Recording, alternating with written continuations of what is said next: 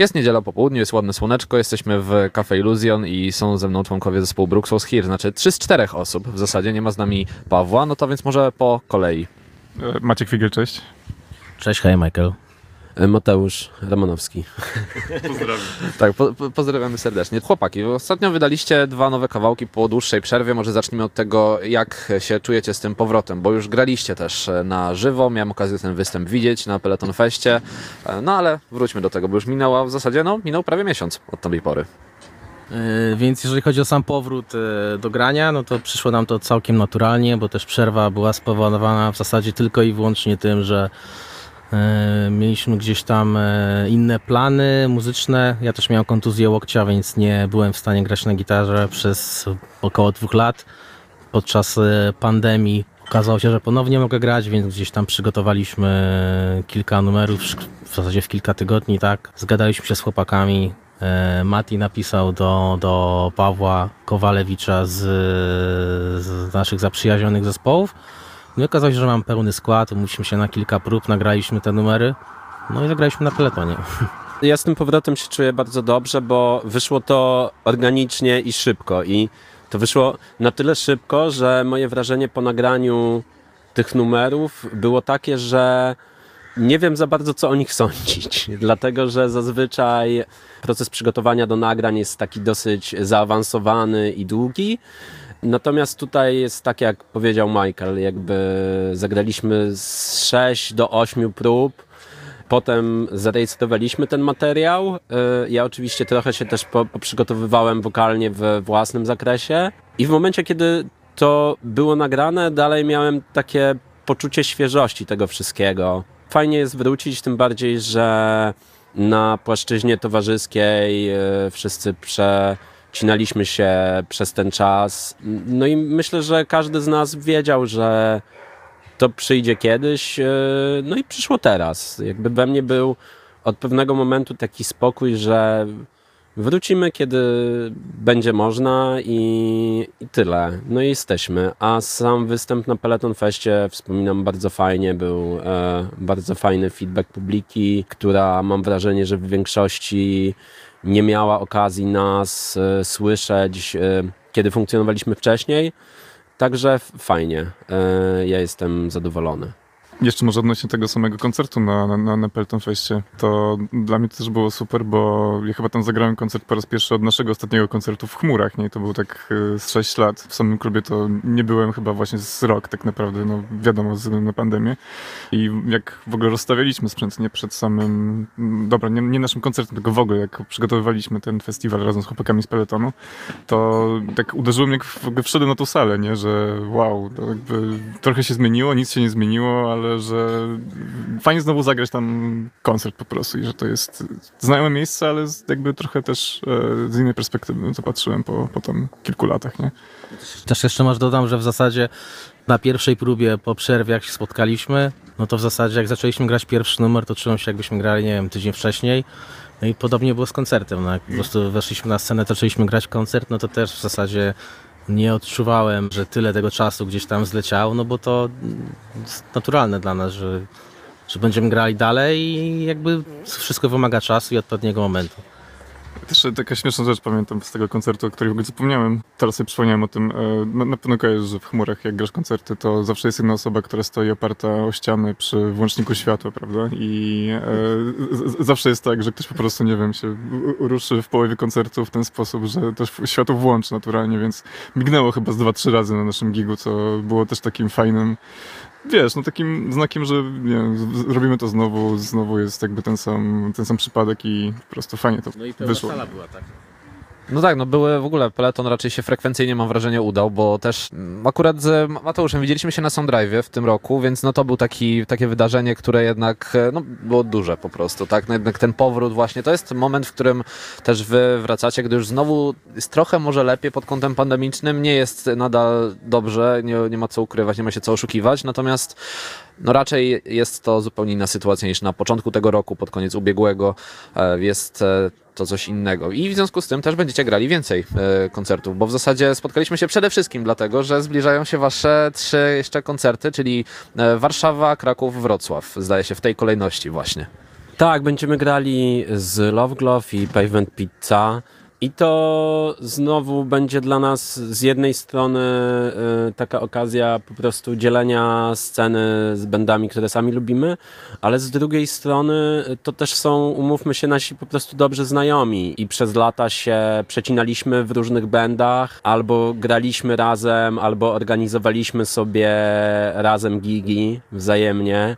Ja na przykład bardzo lubiłem też poprzednie składy właśnie Dawida i Łukasza, jak Torn Shore czy Nightclub Fire. To jest w ogóle mój kompletny, to jest kompletny odlot, co oni wtedy robili.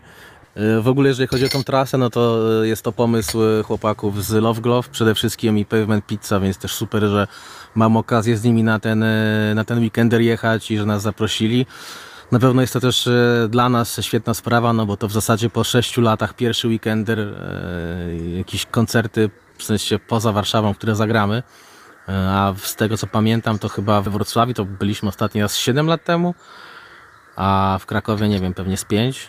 Czy sześć? Nie. Jak pojechaliśmy ostatni raz do Krakowa, to tam w połowie drogi, wiesz, w zasadzie stanęliśmy, bo samochód, którym jechaliśmy się, mój samochód się zepsuł, nie? Więc jakby nie obyło się bez przygód. Mam nadzieję, że tym razem będzie, no, łatwiej. O. Bez takich niespodzianek przynajmniej, ale może inne będą. Ja, ja mam nadzieję, że jak będą niespodzianki, to tylko pozytywne, ze względu na to, że tych wypadów promujących nasz y, poprzedni materiał było po pierwsze mało, no bo właściwie zaraz po premierze y, Mikołaj zakomunikował, że trochę może z nami pograć, ale chce odejść z zespołu.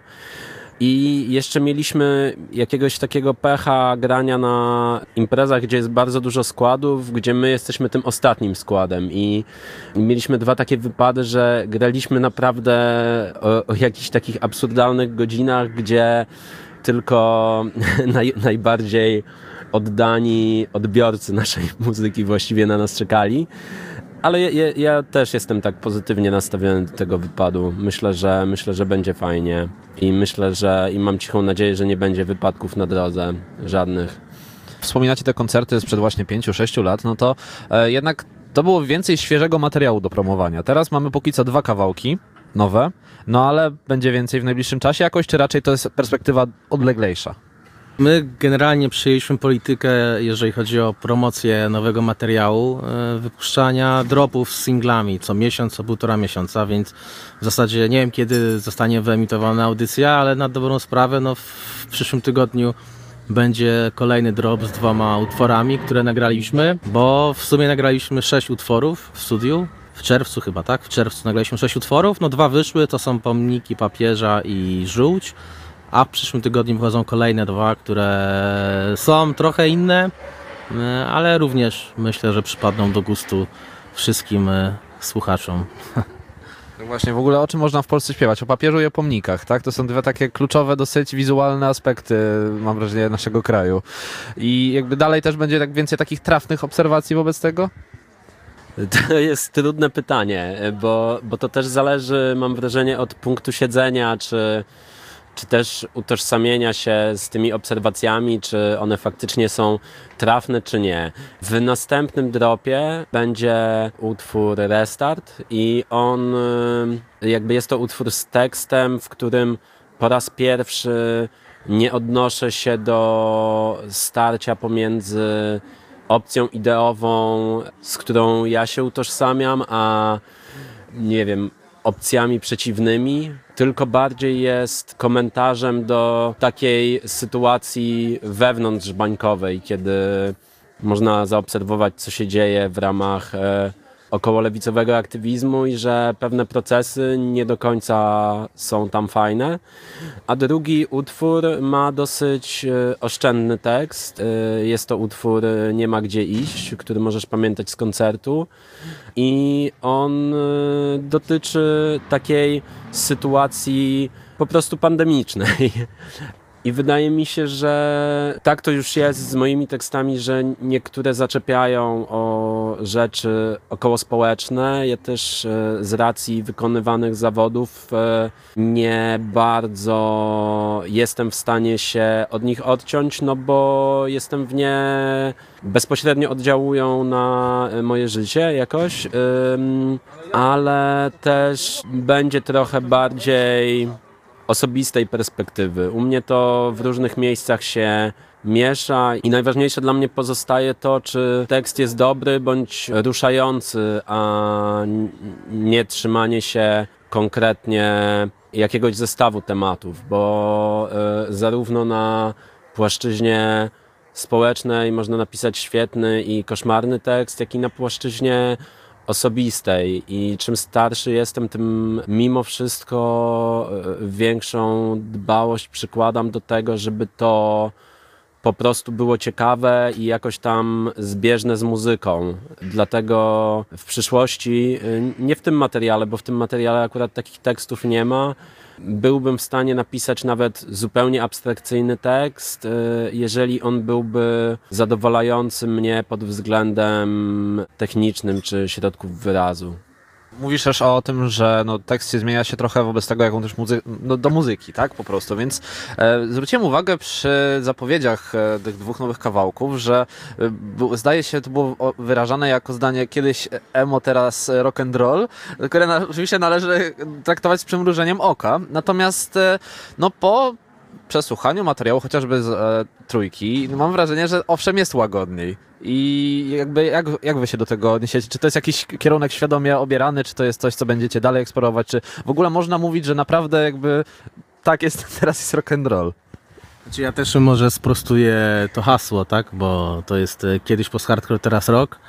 E, no i jakby z mojej, z mojej perspektywy jest to absolutnie świadoma decyzja e, i świadomy kierunek, no bo ten materiał u samych swoich podstaw jest bardziej rockowy, tak, jakby tworząc te numery gdzieś podczas pandemii, jakby tam nie było żadnych elementów muzyki takiej kojarzonej z cięższym graniem, tak, no D-beat czy, czy jakieś tam cięższe riffowanie w kilku momentach na, na, na tym albumie, który jeszcze nie wyszedł, jest tylko w kilku momentach, które w, naturalnie gdzieś tam się pojawiły, jak, jak dołączył do nas Paweł, który jednak jest dosyć mocno grającym perkusistą, więc no jest to zupełnie naturalny kierunek, no bo też na każdym albumie, czy na każdym materiale Brooksa ta muzyka była inna, eksplorowaliśmy inne jakieś muzyczne rejony. No i po tak złożonym i skomplikowanym materiale, jakim była trójka, który trzeba było słuchać z kalkulatorem i, i, i którego po Mikołaju w zasadzie pewnie nikt na tej planecie nie jest w stanie zagrać, no to stwierdziliśmy, że chcemy sobie pograć muzykę rockową. Ja też uważam, że nie ma nic złego w tym, że mówi się, że się gra muzykę rockową, no bo to jest kurwa muzyka gitarowa, tak? No i co jest złego w tym, że gramy muzykę rockową, no nie ma co tu wymyślać jakiś, że gramy jakąś alternatywną muzykę, czy jakąś chujową, czy kurwa niezalową, niezależną, bo to jest muzyka gitarowa i, i jak chcemy, żeby mówić, że gramy rocka, no to będziemy mówić, że gramy rocka. I jakby nie widzę w tym ani krzty y, przypału, czy cringe'u. No, większym cringe'em jest dla mnie udawanie, że gra się gra, granie muzyki gitarowej czy rockowej i omówienie, że gra się kurwa wszystko, tylko nie to, no bo po co to robić, tak? Mamy rok dwa tysiące dwudziesty pierwszy. My z Matim jesteśmy wielkimi fanami tego mariażu pop-punka z rapem, no i jakoś tam nikt nie ma z tym problemu, tak? Figiel też lubi bardzo muzykę rockową, czemu zawsze daje upust w samochodzie i to jest też normalne. No to dlaczego, kurwa, mamy nie mówić, że to jest muzyka rockowa? O Jezu, to było, to było, to było wspaniałe, jak, jak, przemówienie, jak przemówienie polityczne, o Boże, o Boże.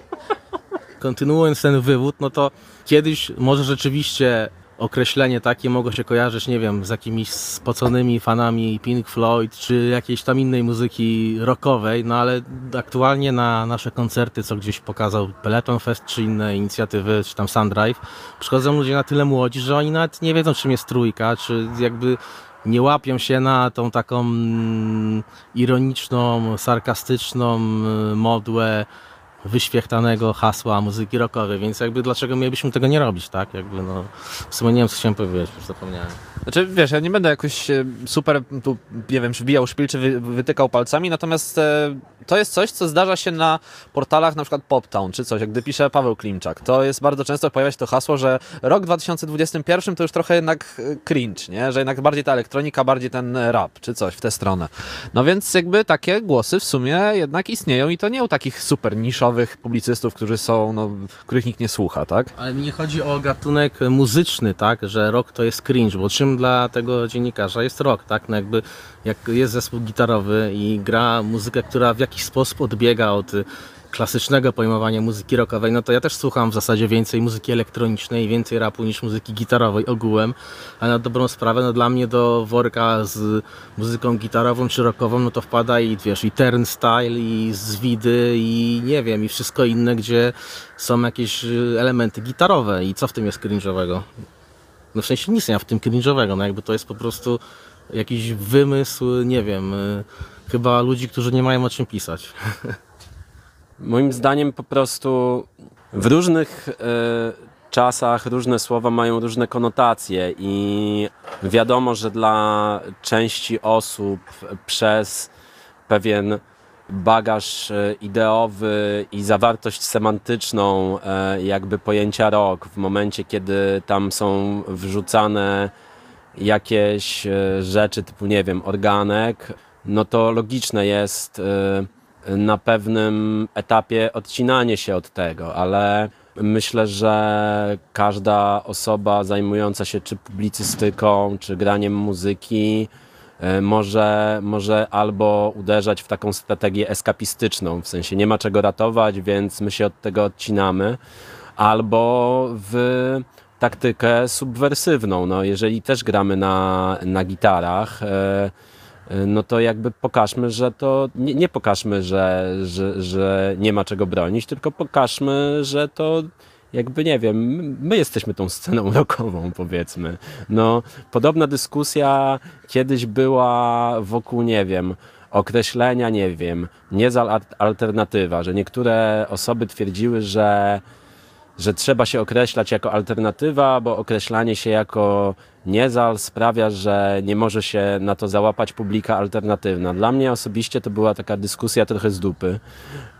No ale jak ktoś lubi rozkminiać takie rzeczy, no to, no to niech sobie rozkminia, nie wiem. Dla mnie ta muzyka nasza może być nazywana, nie wiem, post-hardcorem, niezalem, rockiem, czy, czy nie wiem, kurde, disco polo i spoko, no. Każda osoba też odbiera muzykę przez to, co słyszała wcześniej, także to jest po prostu hasło, które wydało nam się śmieszne, ale jeśli ktoś odbiera to w inny, w inny sposób, no to też jego wolność i ja się nie będę na to obrażał w żaden sposób. Poza tym też jakby no chyba nie ma sensu ani się zamykać na nic, ani się otwierać, tak po prostu, nie wiem, naturalne jest to, że ktoś, kto słucha naszej muzyki, może mu się spodobać i ona może być zupełnie w jakikolwiek sposób określana, tak Mati powiedział, a my też jesteśmy otwarci, tak, i jakby ja bym wolał grać koncerty, czy, czy, czy nie wiem, jakieś wspólne inicjatywy mieć z ludźmi reprezentującymi, nie wiem, coś z innych scen muzycznych, czy środowisk, czy z rapowej, czy z elektronicznej sceny, czy nie wiem, czy z hardkorowej, zawsze to robiliśmy od samego początku, graliśmy i z zespołami grindkorowymi, i z zespołami jakimiś alternative, i, i z jakimiś różnymi innymi. No i nadal po prostu gdzieś ten duch pozostał, no i a, a minęło już tyle lat, że, że naprawdę spieranie się o to, że, że nie wiem, muzyka rockowa to jest cringe, a my jesteśmy kurwa super niezalowym zespołem, no to, jaki to ma sens w ogóle, no. Ja, mi też jedna rzecz się przypomniała odnośnie tego cringe'ostwa i nie cringe'ostwa. Tak naprawdę szczególnie obserwując to, co się dzieje obecnie z rapem, szczególnie w Stanach Zjednoczonych, widać, że to gadanie o cringe'owości rocka odnosi się tylko do bandów, które, nie wiem, utożsamiają się z takim klasycznym rockiem, a trochę pojmowanie rocka ma szansę się zmienić też przez jakichś takich poszczególnych raperów, którzy po jakimś czasie grania trapu na przykład wracają do grania muzyki, którą sami się jarali, jak byli młodsi, typu jakiś metalcore, typu właśnie pop-punk czy inne i oni korzystają z całego spektrum środków, które oferuje muzyka gitarowa i I moim zdaniem nie ma nic w tym obciachowego i ja upatruję w tym wręcz szansy, że muzyka rockowa może wrócić właśnie jako muzyka rockowa, tylko że będzie najbardziej popularna nie tam, gdzie ludzie szukają muzyki rockowej, tylko ona wróci bardziej jako muzyka grana przez pojedynczych artystów, no bo też to wynika z, ze zmian pojmowania tego, czym jest wykonawca, artysta. Bardzo mało jest teraz znanych zespołów jako zespoły. Nawet jak weźmiemy fenomen Walusia, Kraksy, Kryzysa, jakby to jest po prostu koleś z zespołem, to jest postać i prościej też dla odbiorców utożsamić się z jednym konkretnym artystą niż z całym bandem, z całym zestawem osobowości. Dlatego tam upatruję gdzieś możliwości powrotu rocka jako czegoś nieobciachowego. Jeszcze wracając do trasy Love Glove, Pavement Pizza i Brooks House Here, no to jakbyśmy określili tą trasę? No jakby to jest trasa zespołów alternatywnych, niezalowych, punkowych, pop-punkowych, nie wiem. No to jest po prostu trasa zespołów, które grają muzykę gitarową w różnych odsłonach, tak? Więc na dobrą sprawę można powiedzieć, że jest trasa zespołów rockowych. No bo to jest rock w różnych obliczach, tak? Ani nikt z nas nie gra, nie wiem, super punka, ani nikt z nas nie gra, nie wiem, stonera. No po prostu gramy, róż, no to są różne oblicza muzyki gitarowej. No i można powiedzieć, że to jest po prostu trasa zespołów rockowych i się nie ma co tu silić na, na wymyślanie jakichś niestworzonych sloganów. No po prostu każdy z nas gra rocka w innej odmianie. No. Tak, no oczywiście, to też nie chodzi o to, żeby jakoś się konkretnie cały czas nazywać, tak? To po prostu zastanawiałem się, o co chodzi z hasłem, tak? Które, o którym zaczęliśmy, od którego zaczęliśmy dziesięć minut temu, ten wątek. Wymyśliłeś hasło, Michael, teraz. Po prostu było chyba śmieszne w pewnym momencie. Tak, bo teraz tak, bo kiedyś, bo kiedyś... Yy... Nie, Teraz Rock to jest taka gazeta, tak? To było tylko... Była. Te, te, a. a nie, teraz, nie, Teraz Rock. Był tak. Tylko Rock, a teraz jest Teraz Rock.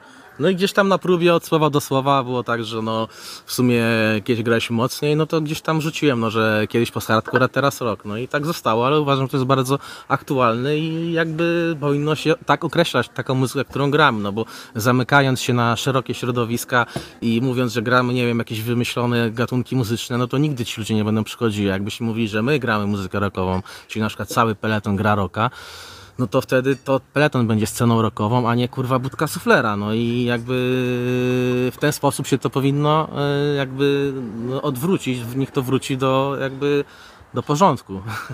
Ja chciałbym tylko dodać, że ja bardzo bym chciał, żeby recenzja jakiegoś następnego naszego materiału ukazała się w Teraz Roku, bo jak miałem osiemnaście lat i wysłałem tam płytę Spoutsów, to ze względu na to, że ona była wypalona, a nie wytłoczona, ale generalnie oprawa graficzna i digipack były bardzo spoko, to dostałem taką pełną jadu odpowiedź, że to, co dostaliśmy, to jest zwykłe demo i w cudzysłowie artystyczna okładka tego nie zmienia. Także jakby ja mam cichą nadzieję, że jak przy okazji naszego następnego jakiegoś większego wydawnictwa uda nam się jednak wejść na łamy tej gazety.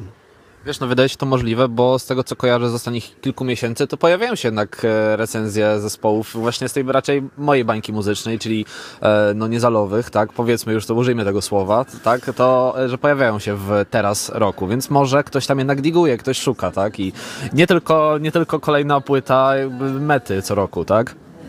No pojawiają się, bo muszą się pojawiać, no bo co ci ludzie mają tam recenzować, czego mają słuchać, no jakby nie da się... Nowe Iron Maiden, które ma kawałki po trzynaście minut.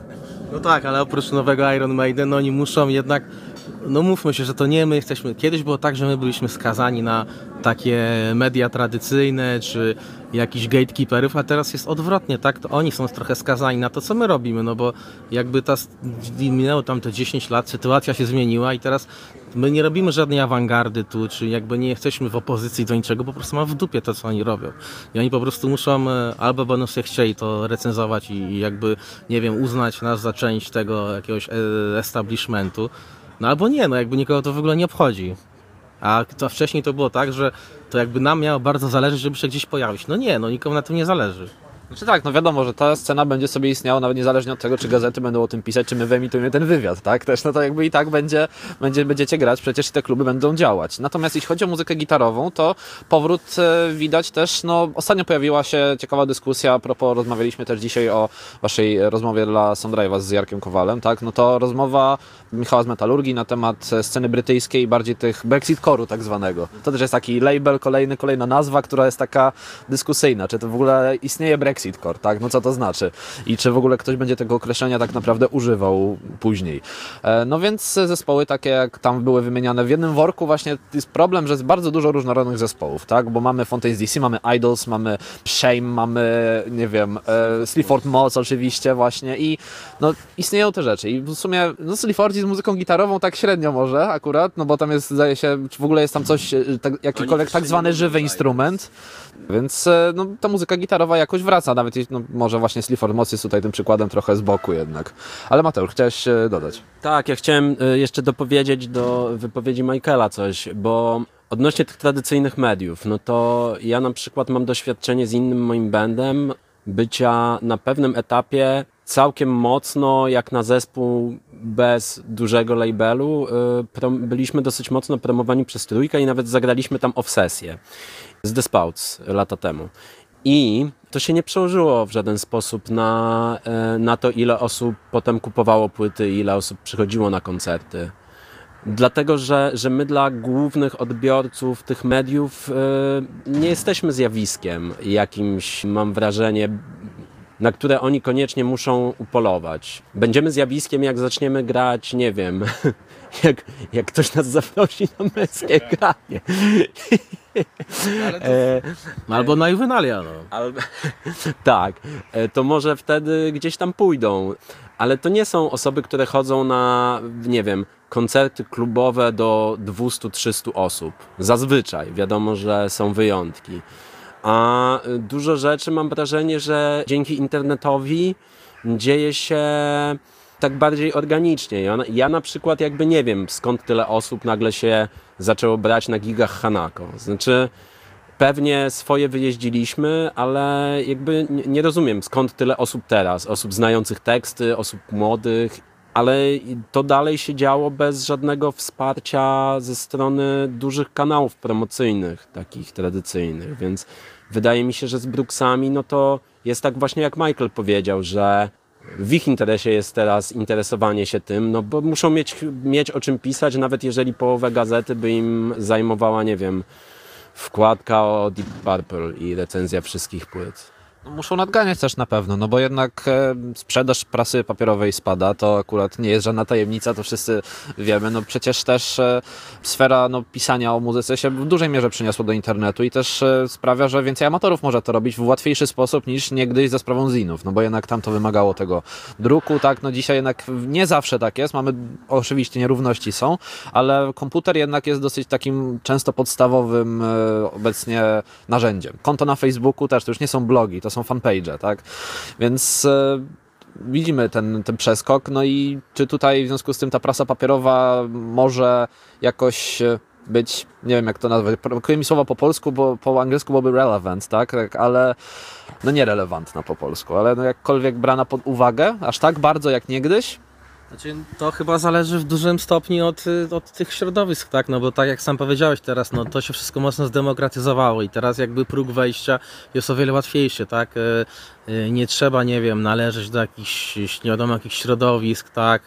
Czy nie wiadomo jak bardzo starać się dostać do redakcji, po prostu nie wiem, masz jakąś zajawkę, interesujesz się czymś, zakładasz sobie fanpage, bloga, piszesz, robisz audycję, no i jakby to też sprawiło, że no, trochę się ten środek ciężkości zmienił, no i tak samo powinno być to adekwatne do, do sceny muzycznej, tak, czyli scena też nie powinna się zamykać na jakieś środowiska, tak, zamykać na zespoły, zamykać na jakieś nowe rzeczy, tylko powinniśmy korzystać ze wszystkich dobrodziejstw tego, co jesteśmy w stanie robić i grać yy, wspólnie, razem z innymi projektami, które często są zupełnie z innej bajki.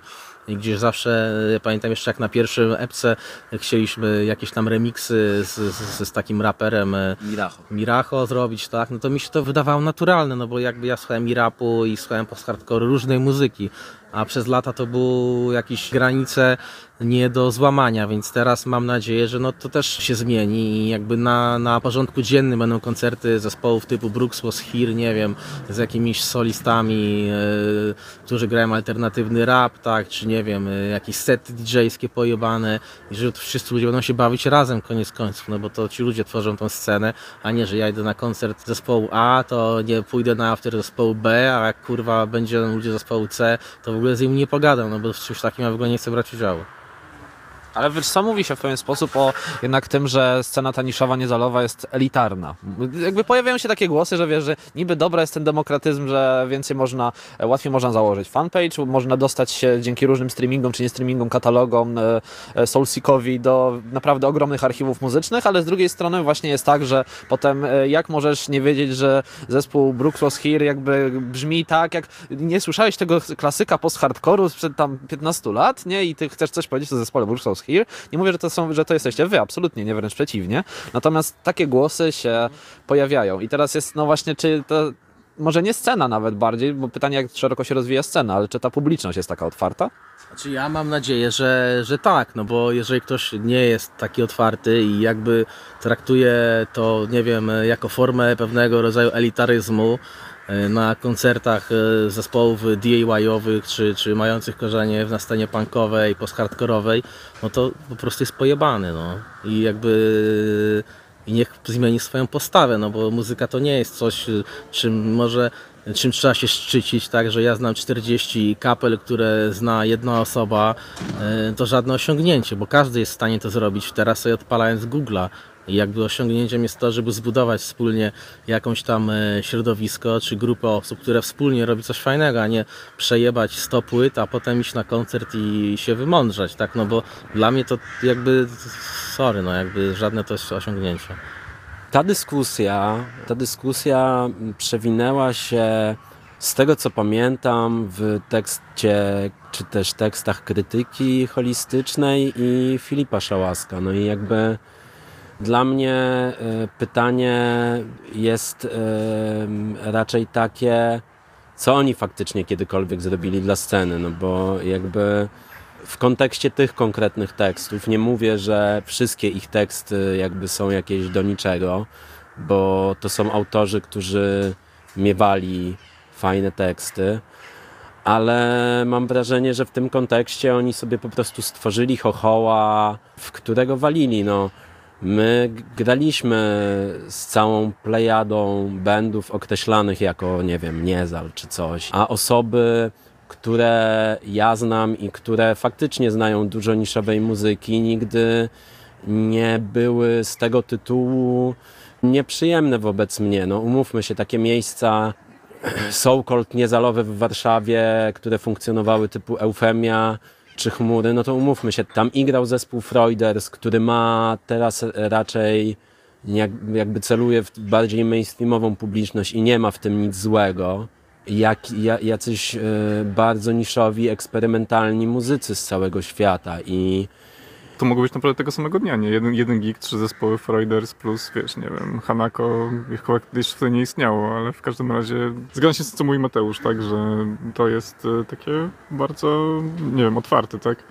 Ja odnośnie tego mitu hermetyczności sceny niezależnej, no to nawet mogę powiedzieć, że trochę emocjonalnie podchodziłem do tej dyskusji, dlatego że jakby znam mnóstwo osób, które po prostu mnóstwo energii włożyły w budowanie tej sceny w momencie, kiedy interesowało się nią relatywnie mało osób i yy, dla nas jakby każda osoba z zewnątrz na koncercie była super. No, kiedy wchodziły jakieś, nie wiem, nowe bandy jak Rosa Wertow i jakby widzieliśmy przypływ młodszej publiki, czy jak Krzysiek z Trzech Szóstek zaczął robić koncerty, to no to zawsze były to dla nas duże wydarzenia, że mamy dla kogo grać i to jest fajne. Jakby nie znam nikogo, kto robiłby, nie wiem, egzamin ze znajomości awangardowych wykonawców muzyki eksperymentalnej z Japonii albo, nie wiem,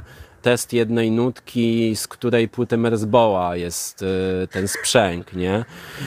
Wejściówka przed gigiem, no, wiesz, to w chmurach, nie? Po prostu wchodzisz, to boisz na pięć pytań, jak nie, to nie ma biletu. Sorry. Powinien być najlepszy fragment Modest Mouse, bo pamiętam, że ten zespół ostro piłowany kiedyś.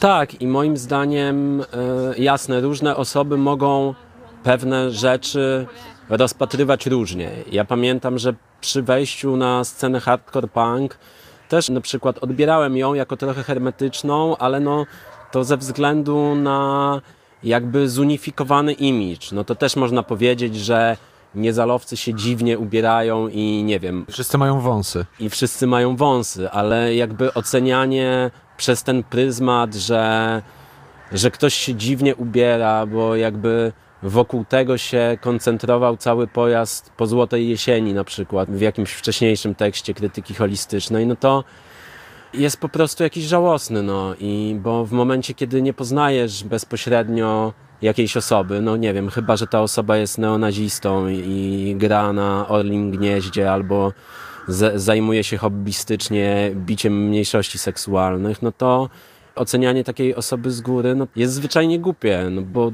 niby dlaczego, no. A też w ramach muzyki niezależnej, niezalowej, to, to wymienianie energii pomiędzy sceną improwizowaną w Warszawie, sceną hardkorową i sceną właśnie taką so-called niezalową, no to było na porządku dziennym, no. Różne osoby chodziły na, na bardzo podobne gigi. Nie mówię, że wszyscy się jarali wszystkim, no bo to by było niezdrowe, ale było raczej dużo wsparcia niż, yy, niż nie wiem, jakiegoś oceniania z góry, no.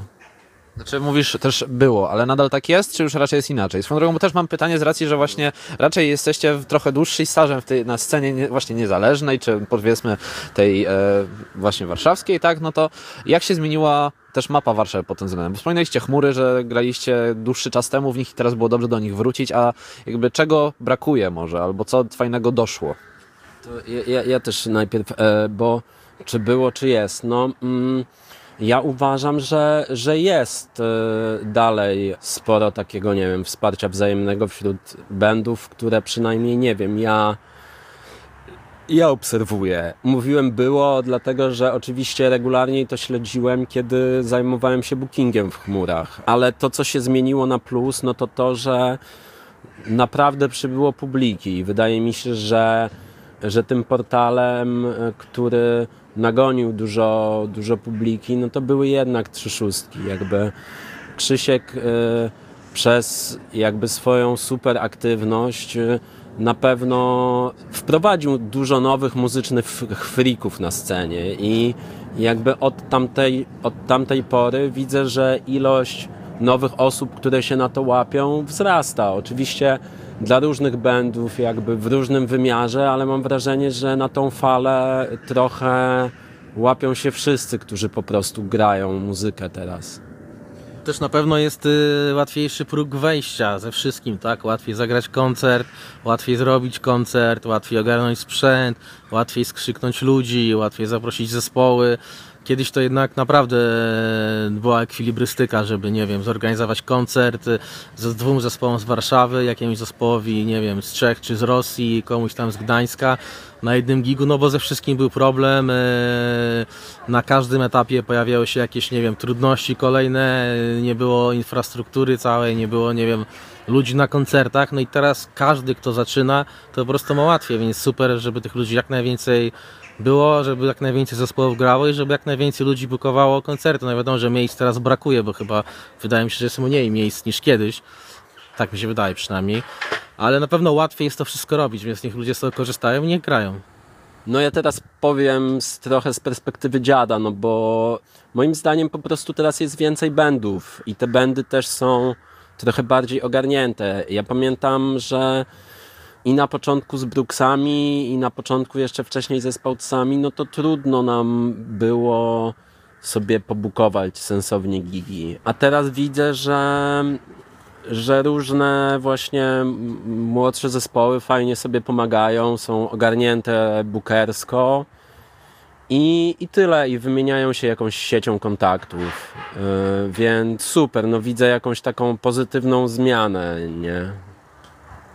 Też może być kwestia samego doświadczenia, nie? Już samej organizacji, nie, niekoniecznie bukowanie jakiegoś gigu. Pamiętam, że teraz jak pomagaliśmy zespołowi Pelotonu rozstawiać tak naprawdę te, wiesz, te dwie sceny w Chmurach i w Hydro, to jak ustalaliśmy wewnętrznie, co trzeba na przykład zrobić, żeby do tego samego, nie wiem, tam festiwalu doszło, jakieś, wiesz, spisy backline'u, co gdzie powinno być, harmonogram, czy tam stół czasu, nie?